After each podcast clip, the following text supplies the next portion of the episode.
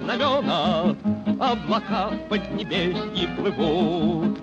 На зеленом ковре стадиона разноцветные майки цветут. Hello and welcome to the final Russian football news podcast of 2016. And we are here to sort of go over the year in Russian football and bring a, a couple of other bits of news for you. I am joined, as per usual, of course, by website editor Toke Theilade. I'm all right, thank you. And of course, Andrew Flint. Hey Thomas, good to be back. Good stuff. Okay, well, we may as well dive in straight in with this headline news that came out. I think it's I think it came out yesterday. It- It's been a bit busy over Christmas. My mind has spiraled out of control. But um, Toke, Anzhi, what what's happened there? Well, I- I don't want to say the usual with a Russian club, but um, the previous owner, he is now Suleiman Kerimov, has suddenly decided that he don't want, don't, no longer wants to spend money on the club, and uh, yeah, Anzhi has a new owner, um, Osman Kadiev, the former president of Dynamo, um, uh, Dynamo down in Makhaskala. How, how do, how do you pronounce that? Makhachkala. One of them goes- Uh, well, anyway, yeah, they have a new owner, and he says that he has promised to, to take care of all the debt, and um, he, he says that he will want to build a club with a, a Dagestani uh, DNA and want to help develop develop Dagestani football and get more youngsters into the team. And as the club uh, two days ago they issued a statement stating that they have to sell all their major players, and yeah, it looks like they're in for a difficult second half of the season. Just just very quickly, when did the, the new owner take charge? Oh, it was yesterday. Oh, I thought the news Yeah. just came out. Oh, wow, okay. so it's uh, so Andrew, we saw this with Anzhi a couple of years ago, where they announced that they were selling everybody, and they got relegated almost immediately. But they are they came back, and they haven't exactly been lavish in their spending recently. So just well, just a couple of points really.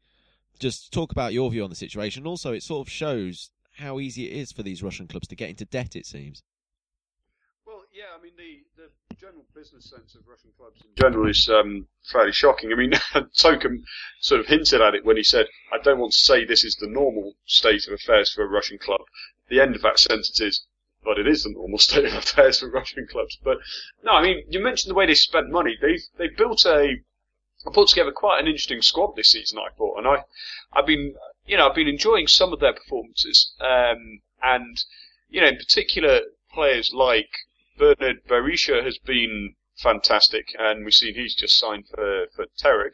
Um, Cedric Yambéré as a defence midfielder, um, and I think their problem was actually before the first game. Pavel Vrba mentioned, didn't he, that they've just got too many nationalities, and he, he needs more Russian players to balance out the you know to satisfy the foreigners ruling. So um, it's sort of cosmopolitan is a cosmopolitan outfit is only only good for so much um, before it becomes too much, like it like it's proven to be. And I think it's just a case of a bit of clear forward planning needs to be needs to be done for Anzhi. So so that they can have a sustain, sustainable squad. Um, so hopefully, it's not actually the worst news in the world to have a a pull in the funding as long as it's not. As long as they're kept afloat, as long as they sell the most expensive players but keep a core that they want, um, then they might be okay. So Toke, are we thinking that uh, Vrba's going to go in in light of these cuts? Well, to be honest, it wouldn't surprise me. I mean, I, he's a former Czech national team coach. He's, sh- surely he's a very expensive guy to, to ha- have around. And if they're not going to keep the best players, I think it probably it is probably a waste to have an expensive expensive head coach anyway. And I can imagine with the new strategy and new everything that um, changing the head coach at some point makes sense. I don't know if he'll be sacked straight away, but I'm fairly certain he won't be there when the, the next season starts. I was going. I'm pretty sure he wouldn't be sacked though, because again, that's the compensation thing. I'm thinking he would walk out. Yeah, it's true. It could be could be forced to walk out. Maybe Anzhi will save a bit of money there. I have to say, with this whole owner owner owner change and new strategy and everything, I, I'm not very optimistic on on Anzhi's behalf.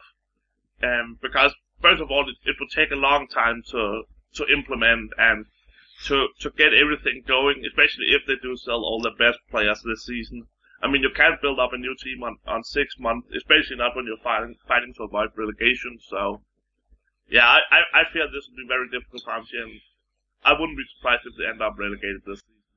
So, Andrew, while Toker is pessimistic, why why do you think why are you so optimistic? Essentially, Well, I think they they actually have a well one of the better, probably the best squad in the bottom half of the of the table.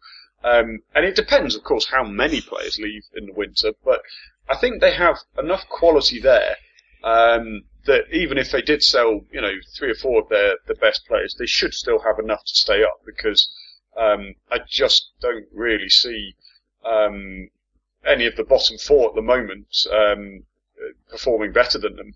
It's as simple as that, really.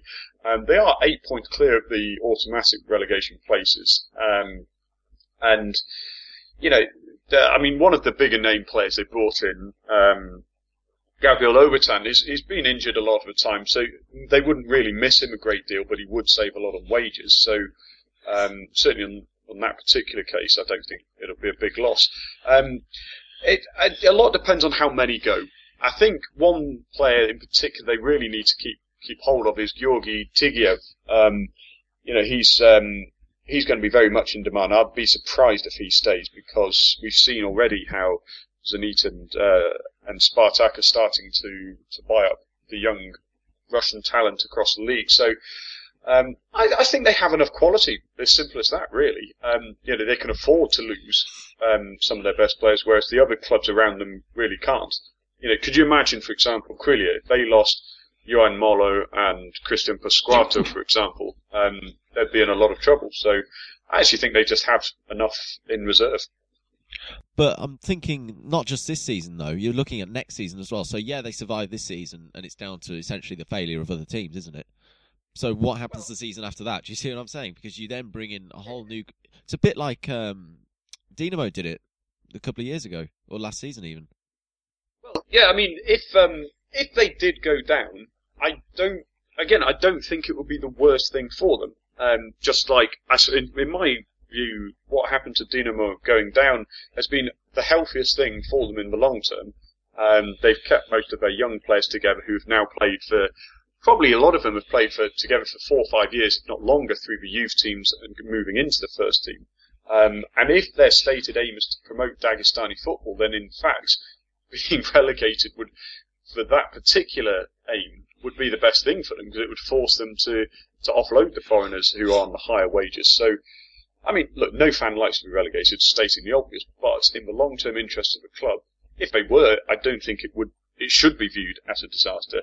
But I don't think they will be relegated. And if they did stay up, um, teams traditionally have found it very, very difficult to establish themselves in the Premier League. So um, even if they stayed at the level they would be if they lost the best five players, I still think they would have enough um, to stay up.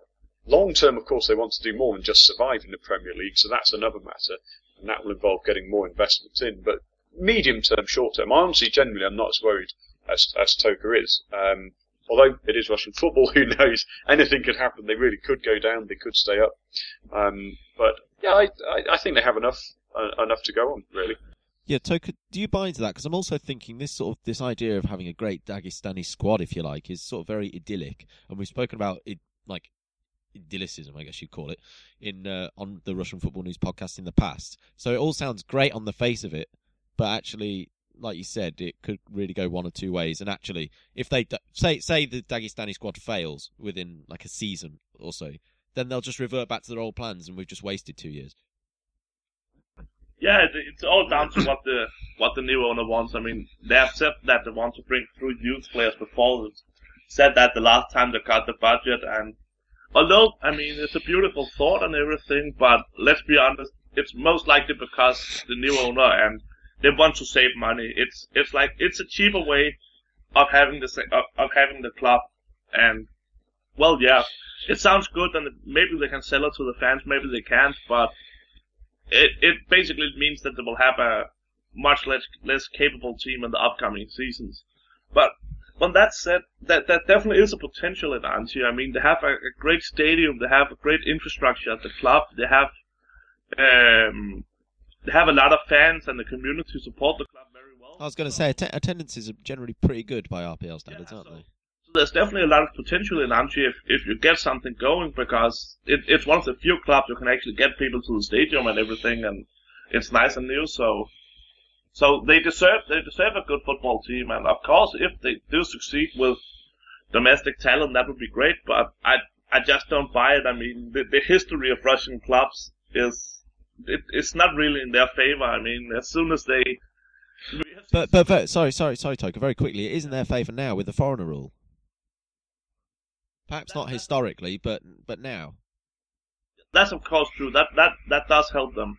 But my point is that we have seen so many teams saying before that they want to bring through youngsters, and then as soon as they hit the Premier League or as soon as they see someone on the transfer market, they go out and sign a couple of foreigners and Kirill Kombarov on loan or or some other um, out of shape Russian former international and then um, at the end of the transfer window, you have a completely different squad, and the owner suddenly has some ambitions, and then a year after, like Anzhi, they'll forget about those ambitions and start all over. So, yeah, I, I think there's there's so much uncertainties at the moment, so it, it's very difficult for them. Yeah, Andrew, we talk about sort of this idyllic idea of having the Dagestani players but you mentioned earlier that Zenit and Spartak tend to be sort of buying up the young Russian talent, and I'm thinking if they produced some great player or even more than one, then the big clubs are just going to come in, and then you won't be able to sustain it. Well, yeah, I mean, uh, you, you make a good point there. I I had a well, we were all having a discussion on the on our group chat when Ilya brought up the point of um, Ivan Novoseltsev's solidarity payment to his um, his training club, where apparently it was only one percent of the transfer fee. So they only got, um, well, somewhere in the region of 100,000 rubles, um, which was just pathetic. Um, and uh, I think the laws around solidarity payments, development fees, whatever you want to call it, they really need to be uh, watertight and they need to be enforced so that, you know, at the very least, if a, like you mentioned, a club lower down the food chain develop a, you know, a great player and gets bought up by one of the bigger clubs, that at least it will be uh, sustainable financially. Um, I don't, I don't know exactly what the what the rules state at the moment, but if the Novoseltsev case is anything to go by, then um, they're not strong enough, they're not supportive enough to the lower, you know, the lower clubs. Um, but you know, one possible solution I, I think might be sustainable for Anzhi is to is to look in a different place for their players. I would recommend looking in the FNL. Um, Ural have had a good history of picking up some good youngsters from the second tier. Uh, and you know, for fairly obvious reasons, they're not likely to be very expensive. Um, and of course, most of them will be Russians. But the, the thing is, they're looking at not just Russian; it's Dagestani. They're going really local on this. I mean, I agree, I agree completely with you, Thomas. When you mentioned it seems a bit idyllic, and I agree with you on that one. It's it's it's um, long term. It is a it's a valid aim, but it's just not sustainable to be so exclusive to such a well, I say such a small area. It is an area that has developed a lot of creative players in the past, but um, you know, in world football, you can only think of really Athletic Bilbao, perhaps, who have such a similar rigid approach to local players. Um, and I'm not saying it's there's anything wrong with trying aiming for that, but to exclusively go for it would just be well, be suicide, really. Um, but you know, if they get a couple of Dagestani players through, great. But you know, developing youngsters, buying youngsters from you know from Russia, from the region if possible, but if not the region, then at least Russia. Um, I think that's the way forward for them. Sh- there is quality in the FNL if you look hard enough. Um, and you're willing to take a punt, uh, there are some players who can be very effective. Maybe not championship winning or European qualifying quality, but you know at least good enough to improve Anzhi from where they are. Um, so that might be a way for them to go. Yeah, going back to sort of the original headline, Toke, did the new owner Kadiev give any sort of deadline on this, that saying we want this by this date, or was it just we want to invest in Dagestani players and that's it? No, it, it, was just two pretty short statements on, on the official website. First saying they had to cut their budget, and the second saying, well, we have a new owner now, and he'll do everything he can to make it a, a smooth transition. So, I don't know much. We don't know much more at, at the moment here. So, yeah, it, it, uh, there's a lot of guesswork, I guess. Yeah, I mean, Andrew, you you mentioned Bilbao, and that's a really good point. I was also thinking, sort of with our English connections, of someone like Crewe Alexandra, who produce players and then sell them on. I mean, this is a question to both of you really. Would would if Anzhi did this, would they just become a selling club and therefore just always stagnating essentially? You see, this this is the thing you mentioned. You mentioned Crewe. Crewe's another good um, case study in the argument because you know Crewe's youth system. Um, you know, I've got to be sensitive with uh, developments of the last few months, obviously, on this one, but um, they have quite rightly been proud of all the players they've produced, But a lot of their players haven't come from the local area. You know, Neil Lennon came through, um, Danny Murphy came through. Um, you know, neither of they they were from well, the North, see, Manchester area, Crewe area.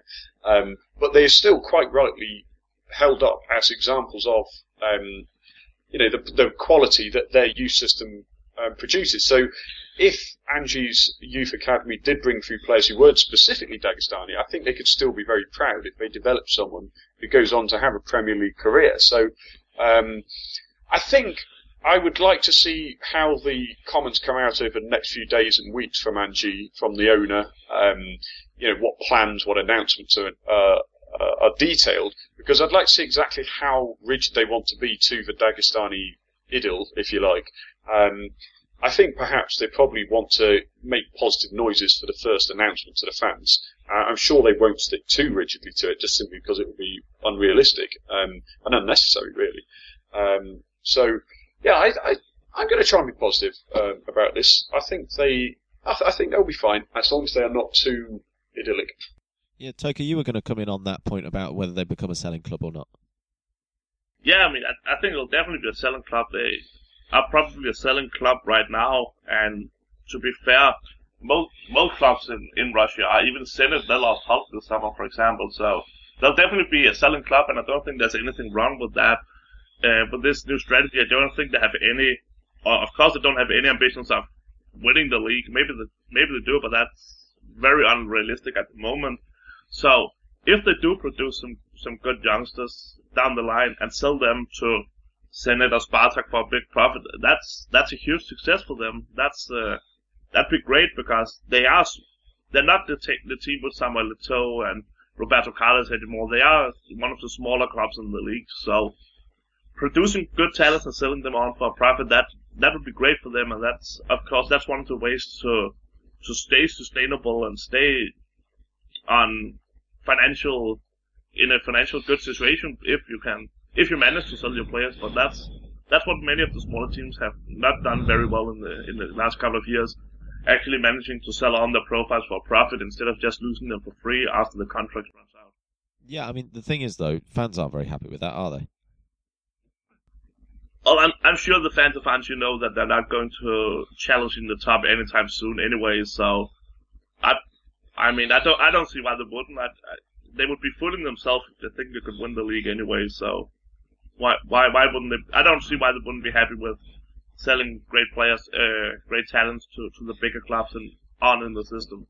So just to sort of round this off, Andrew, you sort of thinking that it will be successful overall this sort of move? Well, I, I think it's got the potential to, to be healthy for the club in the long term. Yes, um, you know there, there are so many ifs and buts as with all situations in Russian football, but um, I just you look at their squad and the amount of nationalities they've they've got, and it's not quite it's not quite sustainable. There isn't a huge amount of it, they've got an entertaining uh, aspect to their to their squad, but it's it's it's not a strict identity, and I think if they filter out the players who are who are, let's be honest, joining as a stepping stone. Um, I doubt Gabriel Obertan is planning on retiring in Dagestan, for example. Um, so they clear out the players who aren't committed to the long-term cause, and and I honestly think it will be in the long-term interest of the club. And I'm not saying I'm not ruling out that including them being relegated. That might be what they need to go through, but again, I still view that as a long-term sustainable success because the Dynamo example I bring up again, um, it, it, sometimes is the best thing that happens to a club. So long term, I think I don't think it will be a disaster, uh, even if they are relegated, which I don't expect them to be. But if they are, I don't think it's the worst thing in the world. And Toki, you're going the opposite way. Yeah, I kind of have. So I, I, I'm, I'm just too many years of following Russian football has just made made me pessimistic, and too many too many nice announcements and statements have always ended up in in failure at the end and catastrophe. So I'll I'll have to see some results and some actual actions before I I get optimistic because otherwise I'll I'll just end up killing myself in following Russian football. I was going to say, I think I think Russian football actually affects my day to day life. in that I sort of always look at the worst in situations like, oh, something great's happened, but what could go wrong? What's going to go wrong here? Anyway, sort of going on to our sort of 2016 roundup now. We've had a lot of ups and downs in Russian football, as per usual, that we were just talking about. It's like one of those graphs where it's got no middle ground. It's just bottom, top, bottom, top, bottom, top. So, Andrew, let's let's start with the good things. What what have you enjoyed about this year of Russian football? Well, the obvious points to start with would be uh, Rostov's um, challenge for the title. That was just magical. Um, and you know, I, I was at the the last game of the season in Yekaterinburg, um, and I was I was watching I was watching the game on my on my tablet as the as the you know the game in front of me was going on, and you know Angie needing one more goal to win the title. I mean that was just on your edge of your seat stuff. Whether you were neutral or not, it was just it was great to watch. Um, and uh, yeah, that that obviously that was enjoyable, really really enjoyable. Anybody could see that, and you know, and of course um, since then Rostov's challenges in Europe, despite the you know, being hammered by Bayern away, they've had some encouraging, not just results, but in performances in the group stage. So Rostov are an easy one to point out as a sporting high. But I'm, I'm going to pick out my personal highlight um, as, uh, as Dynamo, Dynamo Moscow. Um, relegated, and I, I, like we just said, getting relegated was the best thing that could happen for them. Look at them now. There's positivity around them on the pitch. Off the pitch, of course, there are question marks over finances, but it, which club in Russia doesn't have questions over the finances? Even even uh, I believe it was Alexei Miller's announcement over Zenit's um, profitability at the moment left hints about whether Gazprom would continue supporting Zenit. I, I read recently. Um, so Dinamo going down, they've kept their you know core of their squad together, but they they're rolling over the FNL, and it's um, it's good to see the long-term nature of the club starting to prosper. So that's what I pick out as my highlight: the rebirth of a great club. Yeah, Toke. I mean, we've talked about Rostov as well, and we Andrew mentioned the Champions League there as well. With that, that victory over Bayern Munich was one of the best things to happen to Russian football in a long time. Yeah, it was. It was one of the first really, really big victories. Probably, probably. Sorry, probably since UEFA Cup wins, isn't it? No, I mean we did we did have those CSK victories against Manchester City a couple of years ago. They they were also great, and but, but those results by, one of the Russian clubs defeat one of the really really big teams from Europe, that just they're they're rare these days. We have to admit that. It's not like when Zenit defeated Bayern Munich 4 0 in the UEFA Cup in, in 2008.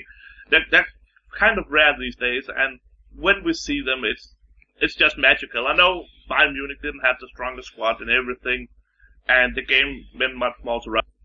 But but still, that was that was such a special game and was really impressive by Rostov, and they got that third place we all thought in the beginning would be almost impossible. So yeah, that was that was really an amazing night, and I guess that's one of those European nights that everybody talks about if your team plays in Europe.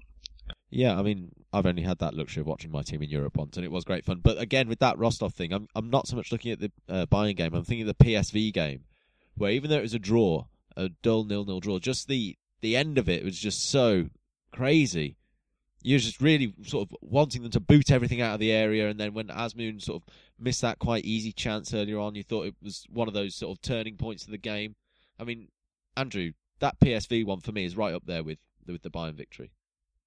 Oh, absolutely. I, I, I agree with you entirely because it's, it's like I mentioned, it was the performances of Rostov, you know, showing different qualities that they needed, the grit to grind out a draw away from home, as well as the glamorous blockbuster counter-attacking brilliance of the 3-2 against Bayern. Um, I agree with you entirely. Um, and, you know, if you think about it, even, even branching away from Rostov for a moment, that, um, look at the, look at other Russian results we've had in Europe, some have been fantastic too. Zenit against Maccabi, um, that just absolutely insane. 3 0 down in the 80th minute and 4 3 winners. Ridiculous.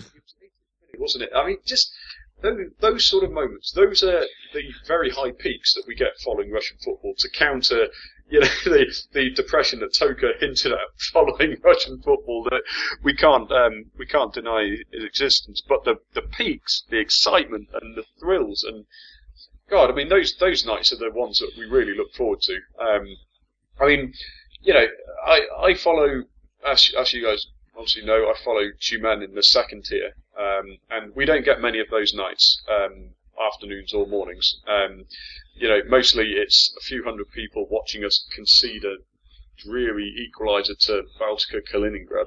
Um, so, you know, as a Russian football fan, I allow myself the pleasure of those nights, and my word, they are they're inspiring nights. Those are the ones you want to be part of. So, yeah, I completely agree with you. The performance of Rostov is um, is great for the strength of the Russian league. Really, really delighted to see that. And any other particular highlights you pick out, uh, Toke? We saw Andrew mentioned Dinamo then.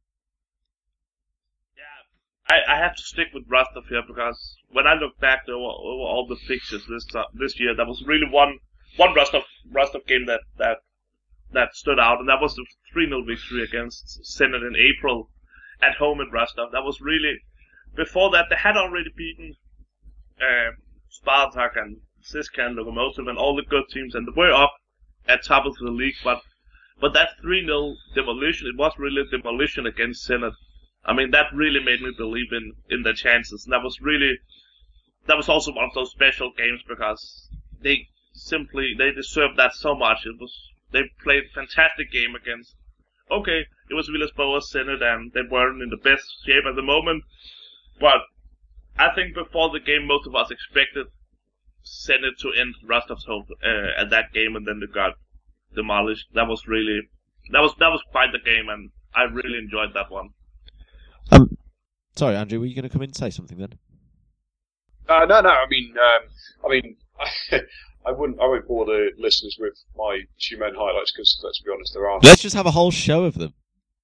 Well, okay. You know what? Let's crack on. Um, no, seriously. I mean, it's um, it's it's heart, it is heartening, and it is important that we do highlight the you know the other performances other than the glamour nights, like you know Toke mentioning that three 0 for example. Um, seeing uh, seeing Johan Mollo refine his form for me on a sort of individual player highlight has been um, has been really really pleasing too because you know when he when he signed um, again in the summer there was a lot of positivity. Then he, he, didn't really have the greatest first couple of months back in well I say back just remaining in Russia if you like. Um, but since Christian Pasquato has found his feet and those two counter attacking together at such pace um, their performances in general has also been a highlight of mine. So, um, despite the doom and gloom, despite the utter chaos, there are plenty of highlights to pick out there. Um, and I'm sure we could, uh, you know, listeners will have their own personal ones which they can share with us soon. But um, yeah, those on a personal highlight. Yeah, and took another one I'm thinking as well is Spartak this season. I know it's only the first couple of few, well, first few months of this season are in 2016, but the fact that they've sort of re-energized and look like they could win that title. Even as a Zenit fan myself, I'm quite pleased is putting it strongly, but you know, you know what I mean. oh yeah, definitely. And I think had it not been for the whole Rostov fairy tale, they probably would have been. They probably would be maybe maybe the biggest story this year. But I don't think anything can overshadow Rostov's achievement because that's that's simply unique. And they, yeah, if they win the league next year, we'll probably be talking about them at this time. But this year, it's it has been all about Rostov. Yeah, I mean, the other thing I'm thinking that's gone a bit under the radar is the coefficients. I mean, we've seen Russia rise up in the coefficients, start to push those sort of top European leagues. They're never going to match the top sort of three or four, I guess, if you like. But they're really sort of rivaling France for that fifth place now. And they had they they were in it, and I, I think they still are. I mean, correct me if I'm wrong, Andrew. Well, last I saw, we they were sort of 0.1 of a coefficient point behind fifth place, but um, I I agree that's a very very good point because that that really um, that really affects the whole league, and it's you know the cons- the concept, the image of the league is is a long way behind. You know, even the French, Dutch, Portuguese leagues, I'd say, within Western European circles But I I don't really care because the more exposure Russian clubs get to European football over the next five ten years, the the more that image will improve and. That extra place, that crucial extra place, will will make uh, will make a lot of difference. So yeah, it's a very good point for the long term or medium term um, prospects of the league in general. Um, that that is definitely a highlight too. It's a good good point, Adam Thompson. I agree. And just while before I get to the low points, I want to sort of build up a bit of hype. Is the, who have been your best players of 2016 Toke? I know we've got the Russian Football News top 50 coming up on the website very soon, but who have your who's your personal choices? Well, in my opinion, we have three really, really good players in the league, in the league and that's uh, Giuliano, Smolov, and Promes. Those are the three players that can single-handedly change the outcome of games and who single-handedly can carry teams on their back. I, I think my favorite right now, and I'm not saying he's the best player, but the player I've been the most impressed of is is uh, Giuliano at Zenit because the way he just stepped in and took over after Hulk almost from day one, that has been that really impressed me and yeah, I, w- I was really surprised because I definitely expected Zenit to struggle after Hulk because he has been, of course, such a huge uh, part of the team in the in the previous couple of years. But no one is thinking about Hulk anymore. He's almost forgotten because Giuliano and the rest of the team are just moving forward with an incredible pace. So, yeah, I've been really impressed by him. Yeah, Andrew, would you go with those same three players, or would you chuck anybody else in? Or? Those three are clearly the the standout three. Um, uh, I mean, I Fyodor Smolov, I've I've loved ever since he saved Ural from relegation a couple of seasons ago, um, and he just he's for me the player who has the most X factor. Giuliano has been absolutely magnificent, and he really has made a an incredible transition from a totally different culture. Um, now we know Lucescu has a history in his time at uh, Shakhtar Donetsk bringing through Brazilian players, but to to get the most out of him and bearing in mind, remember in the summer we spoke to a few Brazilian journalists of context who weren't overly enthusiastic about Giuliano, um, and yet he has really proven himself to be motivated and uh, and, and got so much confidence on the ball. Um, but for me, Smolov is about the most complete of the three. Uh, hence, he gets my vote for. Um, he will get my vote in the top fifty. Um, but uh, I'd I'd also pardon me, I'd also like to just make a little mention for sort of breakthrough in the first half of the season. I've been really, really encouraged in the last few games by Fyodor Chalov.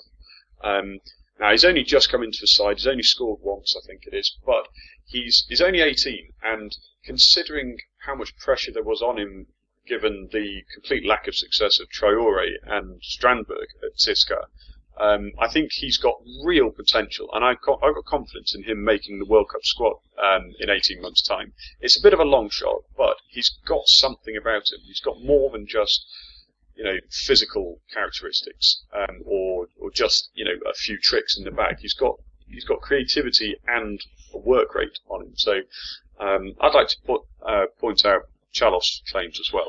Yeah, I mean, Toke, we were both at the um, CSK Spurs game, and when Chalov came on, I mean, you can't say he changed the game because he didn't, but it it added a new bit of pace at least and a bit bit more enthusiasm. Yeah, there was there was a certain energy around him, and it was like this this CSK game got some yeah some new pace and some new energy. As you said, that's that's absolutely true, and he most certainly looks like an interesting interesting man for the future, and will be I'll be following him closely in the next year, and I'll, I'm really looking forward to seeing how Goncharenko will will use him in, in his new system. We we don't know much about how CSK are going to play the in the spring, but I hope he'll find some room for for Chalov at least at least now and then. Okay, so here we go. We're on to the doom and gloom now. So the the lows, as there are many, as we mentioned earlier. Andrew, I hear you chuckling away. What is your low of 2016? Uh, well, it's it's one of those take your pick moments, isn't it? Really. Um, I think I think overall it's hard to look for me to look past Russia's abysmal performance in the in the Euros. Um, I don't know what was worse about it: the fact that um, the well the results were so poor, or the fact that the organisation seemed dreadful. I mean, do you remember? Remember when the squad was announced and um, I can't remember who it was who was injured at the last minute, but um, Artur Yusupov was called up when he himself said, "I'm completely out of shape." He didn't even have boots with him, um, and he it, and he was called into the World Cup squad, uh, the European Championship squad at the last minute. Was it Zagoyev or was it somebody later than that who who dropped out? Possibly was possibly was Zagoyev. Um, I just everything about it, the lack of preparation, the lack of application of the players, Slutsky's lack of ideas. Um, you know, going from you know great qualification camp. Well, I say great. He did his job very well. A good rescue job. He did a good rescue job. He did his job at short notice, but then just completely flopped. Was completely exposed, tactically, mentally, the lot. Um, it was kind of depressing because it confirmed the worst stereotypes of the quality of Russian football that the rest of the European community have. And that's what frustrated me. I really wanted Russia to at least give a good account of themselves, even if even if they didn't manage to qualify from the group, but you know went out all guns blazing, I would have been happier. But it was just disappointing on so many levels. So that for me is the low point. I mean, Toke, you, you've got to echo those sentiments, haven't you? Really, unless you're picking something else out, of course. Well, I, I wasn't really that disappointed with the Euro because it didn't have that high expectations once it started. Of course, it was pretty poor and everything, but my standout low of the year has to be CSKA Moscow's crisis this this fall. I mean, first of all, the way they said goodbye to Slutsky, the way the fans treated him towards the end of his, his stint at the club, that was that was unworthy for a man of his character. But after all he's done for the club and even for the country with taking over the national team, or even though he didn't want to and everything, and then the way they have completely collapsed on the pitch this this uh, the previous six months as well has been it has simply been awful. I know that we have talked about all these good reasons for why the results have failed with the missing investments in the club and everything, but at the end of the day, they still had a pretty good team, and and it's simply yeah the way they have collapsed has just not been good enough, and it's been so disappointing, and it's been so awful to watch, and yeah, they have to be my standout low of the season. The the way CSK have played this the previous six months after winning the league last season, that's yeah, it's really from first to worst in very short time. Yeah, I was going to say, Andrew, that that title victory last season certainly papered over the cracks. Yeah, absolutely. Um, I, I, was, I mean, I, I, had called them to win the league, um, and at the beginning of the season, but they just failed to properly replace Ahmed Musa, um, or even if you look further back, Seydou Doumbia. Um, and, you know, for, for half a season they managed, but now it's just, um, well, they, they, they just didn't plan ahead. Um, and unfortunately, I've, I, Toke does make a very good uh, shout for low point of the year. It, it is awful how Slutsky was treated, but unfortunately, he did have some failings. Um, and one of those was his lack of flexibility or lack of forward planning. Um, so, unfortunately, yes, I, I honestly don't think there are. I don't think there's so much of a distance between CSKA getting back to title, genuine title-winning form, as many people believe. I think they need really two or three top-class players, and they could probably probably still mount a challenge. They need a top-class striker, almost two, but certainly one. But there's no money, Andrew. That's the problem Well, I, I know. I mean, I'm talking hypothetically here, of course, but um, I did hear I did hear talk of um, a possible swap of sorts of Zagoyev for Umar Niasse at Everton. Um, I don't know how serious that was, but that I think actually Zagoyev would be a great loss, but I'm almost thinking Niasse would be potentially more important because they just have nothing up front. Um, but anyway, you know, I'm going off track there, but um, yeah, I, Slutsky's departure that that was a real disappointment too. Um, and long term, CSKA have got a lot of rebuilding to do. Um, and uh, starting, I think they should start with with the youth team. Bring a few players in. Um, who they will bring in the summer, I don't know, but they've got to do something. Yeah, you talk about Niasse there. I'm also thinking Toke. I mean, going a bit crossing the city from CSKA, basically going to Lokomotiv. There's been a lot of excuse me, a lot of messing around there over the last few months that it hasn't really gone well. So we've seen that in their league position at the moment. Oh yeah, definitely. We have also talked about all the problems, but I, I have to say that on the Lokomotiv's behalf, I'm actually I'm, I'm st- I remain optimistic because what they're doing off the pitch, trying to get people to the stadium, is very positive and very um, promising. And on the pitch, I, they did play some good games towards the end of the season, especially that 6-0 uh, victory against Tom Tomsk. And they, I think things will be better for Lokomotiv in the spring. They have they've had Semin for six months now, and it looks like he'll stay on. It will be a blow when they lose Miranchuk after the season, maybe even both of them, but I, I remain optimistic on their behalf, although this season is, of course, a, a disaster if, if it continues like this. But let's remember, they're only, I think, five or six points behind the Europa League, and if they get the fifth place, then everything would be forgotten. So, just like Ilya was on the website, I, I remain optimistic on their behalf. The other thing I'm thinking, Andrew, is going look, looking at World Cup stadiums. We haven't seen really any progress there, and it's getting quite worrying now. Yeah, absolutely. Um, I mean, there's, uh, I don't know. I mean, I I don't believe, I don't believe that we'll get to the World Cup with a, you know, with any of the stadium not ready. I mean, we might be pushing it close to the close to the limit, but um, it's it's not great. And to be honest with you, my my personal view of the, the World Cup venues is that they weren't chosen particularly sensibly um, or sustainably. Um, I mean, Saransk having a 30,000 plus, 40,000 plus stadium, utter madness. Kaliningrad, I mean, seriously, what was that?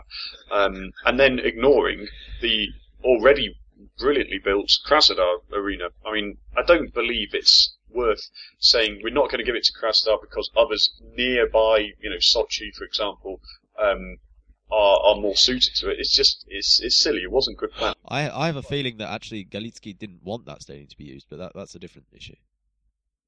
Well, I, I have to be honest. I, would find it I'd find it odd. I mean, maybe there are reasons why, but um, I would have thought he would want to showcase his stadium, showcase the the, the ground, the house that he has built. Um, because it is a wonderful arena. It's a, you know, it's got a unique character to it.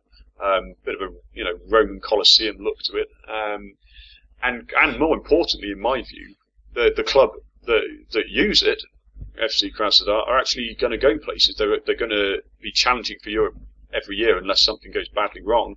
Um, whereas when there's nothing more sad and depressing than seeing you know a, a World Cup stadium with a a second tier or even third tier team in it with a few hundred or one or two thousand people in it.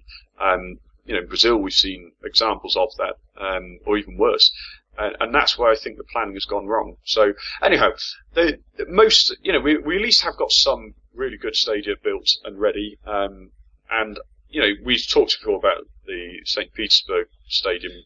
That will not be allowed to not be ready on time because it's such an emblematic city and and uh, venue. So um, it, a lot of work's to be done. I think it will be done, but there is a lot to be done too. So you know, there's a lot, a lot, lot to be made up. Yeah, I think I was. At, I think that is. You've ended on the positive, and I'm very pleased with that because that seems the perfect way to sort of finish off the year, go into 2017 with a bit of hope. Everything will be fine by Confederations Cup, and everything will be perfect. So that's great. So it just leaves me to say again, thanks again, Toke, and happy New Year to you for 2017. Happy New Year, Tom, and, and happy New Year to all our listeners and readers. It is it's a, it's a pleasure to give you all these news about Russian football every single day. Fantastic. And Andrew as well, Happy New Year to you in Tyumen. Snorri Gordon, Thomas. Yes, exactly. Snorri Gordon. Well, anyway, like I said, that's the, the end of 2016 for the Russian Football News podcast, at least, and it's actually the end of it in a, in a few, well, few hours really in the context of a year. So anyway, as per usual, do read the, the website, RussianFootballNews.com. Uh, subscribe to this podcast. It's on SoundCloud, iTunes, uh, Twitter, Russ Football News. And again, just sort of tell your friends about this podcast because, like Toke says, we really enjoy bringing you the news on Russian football. So keep looking at the website over the winter break, even though there's little football. I know Andrew posted a video on the Facebook page the other day. There, we will still be having quite a lot of content going up, even though it's the winter break. So again, just uh, thank you, and we'll see you in the new year.